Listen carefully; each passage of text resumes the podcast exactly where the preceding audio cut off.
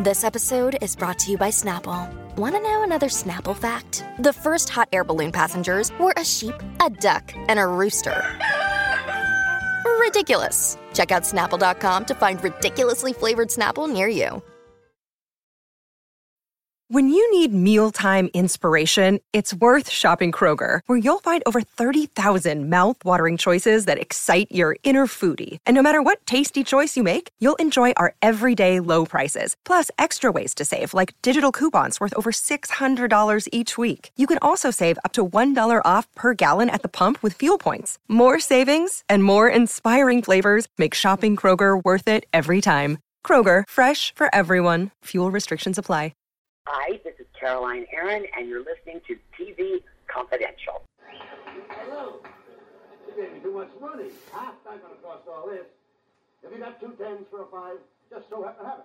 That's it. Ed Roberts with a reminder that George Schlatter, creator and producer of Rowan and Martin's Laugh-In, will join us at the top of the hour. Be up to stay tuned for that. In the meantime, Greg Ehrbar is with us, along with our guest, Nick Santa Maria. Nick is the co-author, along with Matthew Coniam, of the annotated Abbott and Costello, a complete viewer's guide to the comedy team and their 38 films. The annotated Abbott and Costello features new research, surprising revelations, a lot of photographs, a poignant essay called Lou and Me, uh, by Nick Santa Maria, and a foreword by John Landis. The annotated and Costello available wherever books are sold from our friends at McFarland and Company, McFarlandPub.com, as well as Amazon.com. There are two introductions to the annotated Abbott and Costello. One written by Matthew, one written by Nick. One of the first things, in fact, your introduction, Nick, is is entitled "The Art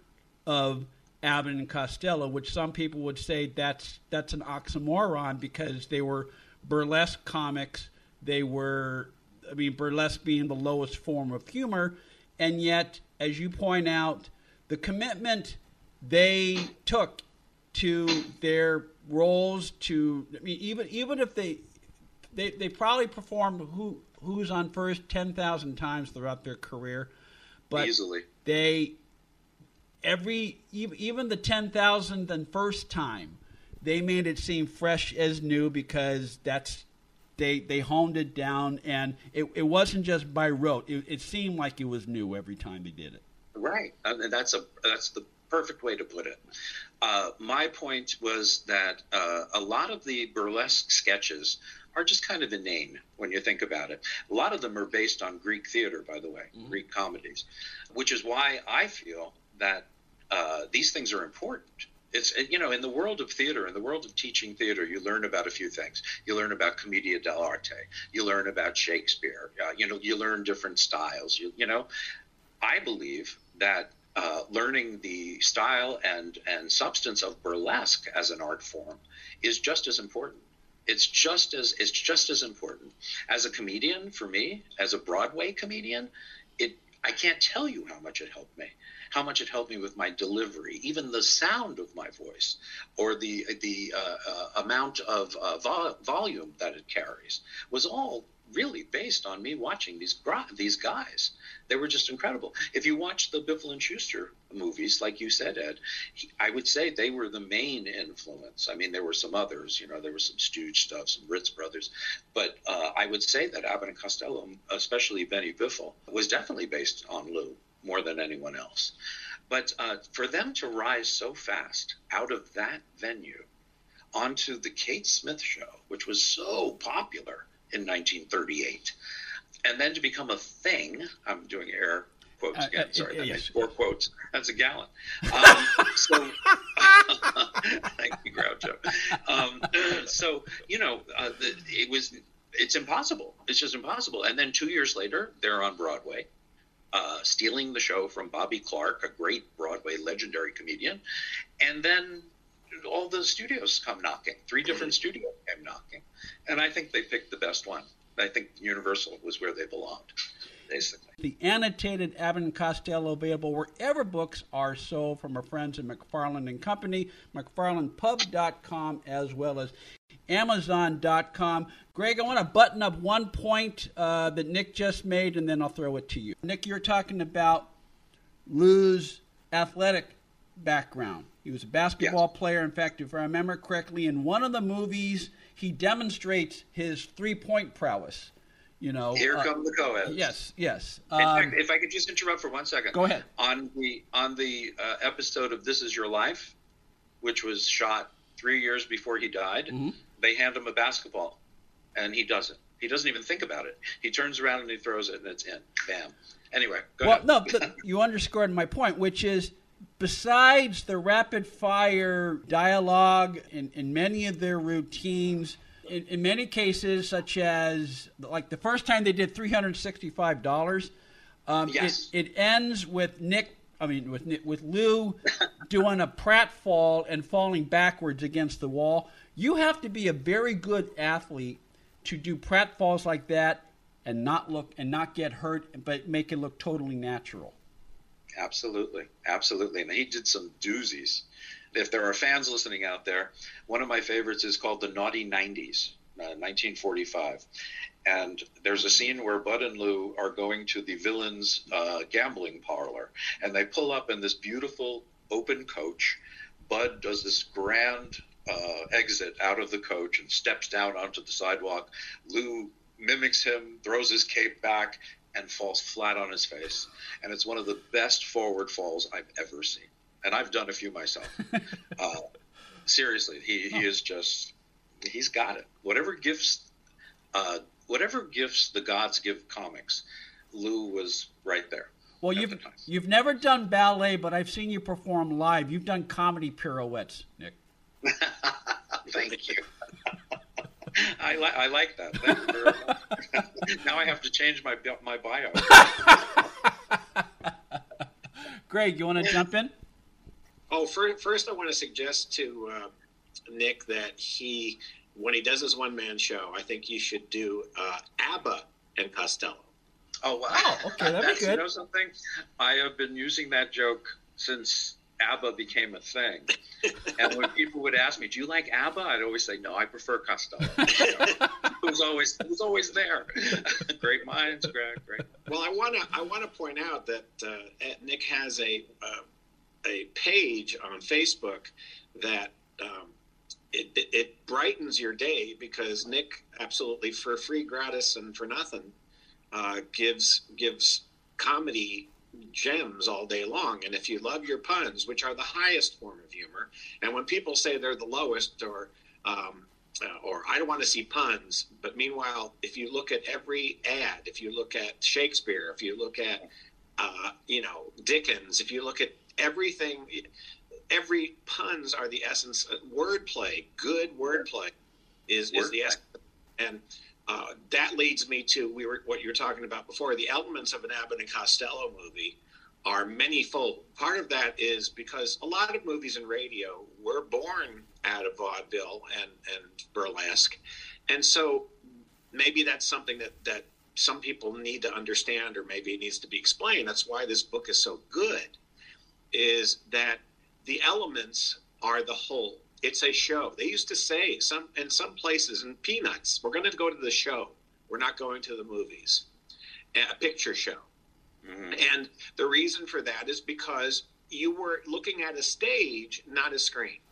And if you watch like Easter Parade or one of the great MGM musicals, it's a series of songs and performances with a plot linking them. And early Broadway was like that, and, and still Broadway's like that. So that's what the Abbott and Costello movies are. And to say, I don't want to see Dick Foran singing, um, you know, nobody on this earth should ever say, I don't want to see Ella Fitzgerald because I could, you know, Ella Fitzgerald is probably the greatest singer that's ever walked the face of the earth. And to see her young and and and just getting into a tisket a tasket, you know, the big the big band era, the wartime big band era that the early films that we got with Martha Raye and, and your sisters. Yeah, and the Merry Macs. You know, hearing the smooth harmonies. So much of that music still affects you know the present day. And you know, you talk about the the routines they did. They were all about wordplay. They were all about um, non sequitur, strange connections to things. you know, my one of my wife's favorites is it a mutter? You know, is it a fodder? um, you know, four four legs. That it is. It, that's where Costello was like a kid because kids don't understand words. But it's just so funny because it's cross. It it makes you look at words and say, "Gee, words can be stupid," and yeah. and that's that's the essence of the comedy. And I like because I'm an audiophile. I just love the sound of these movies. You've got singers from all styles. You've got jazz, you've got operatic singers, and then you've Beautiful got ballads. Yeah, yeah. And I want to also point out what Abbott and Costello films don't get credit for is they introduced um, Boogie Woogie Bugle Boy. It's from the movie. Nominated for an Oscar. Yes, and also, and I didn't know this until recently. Um, uh, what is it? Uh, the one that I think Dick Foran sings in uh, in the in Eight Hay. I think that was also. I'll remember right. April. Ride 'em Cowboy. I just watched it the other right. night. I'll remember April was is also a standard. Mm-hmm. You know, some of these sometimes they'd interpolate a song that wasn't uh, that was already established, but for the most part, you had the best songwriters writing for them. Mm-hmm. So it was it was loads of you know and and some of, and what's this is the other thing that's cool about the book is not everybody in the movie is remembered as well. And so we need to understand who some of these wonderful performers or the character actors, the, you know, the, the familiar faces you love. So um, I feel like watching them, reading the book again, and watching them again. you know, it's funny. Greg has been sending me on my Facebook page uh, every day. I'll get two or three uh, pictures of the title cards for the films, and he shows me what films he's watching, uh, yeah. going along with the chapter. Yeah. And he's been doing all of them. It's amazing. They're beautiful, and some of them, interestingly, when you put them next to each other, are the same font and on the same background. That's how mm-hmm. quickly mm-hmm. they, that Universal was making them, and the pressure that was on them that to make these many films because they were so hot and so popular. Greg Ehrbar is with us, along with our guest Nick Santa Maria. Nick is the co author, along with Matthew Coniam, of the annotated Abbott and Costello, a complete viewer's guide to the comedy team and their 38 films. Nick will be back next week for part two of our conversation, among other things.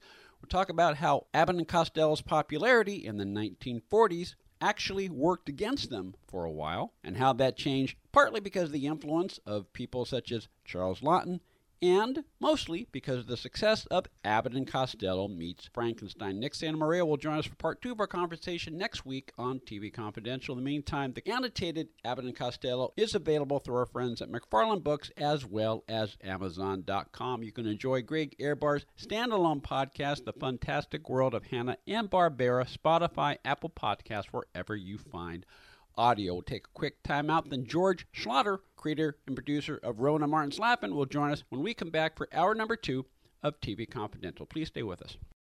Be part of our conversation. If you like what you hear, have thoughts on this week's program, or have an idea for a future edition of TV Confidential, we'd love to hear from you. You can email us at talk at tvconfidential.net, talk at tvconfidential.net. You can also message us at facebook.com forward slash TV Confidential, x.com forward slash TV Confidential, or at TV Confidential on Instagram. And if you're listening to us on the TV Confidential podcast, please be sure to hit the subscribe button. This portion of TV Confidential is brought to us by our friends at Front Porch Realty, the community of realtors in the Northern Bay area of California that is committed to finding the solution that is best for their clients. Whether you're a first time home buyer or looking to sell or lease your property in Northern California, call Karen Strain at 415 886 7411 or visit frontporchrealtygroup.com for more information on how they can help you.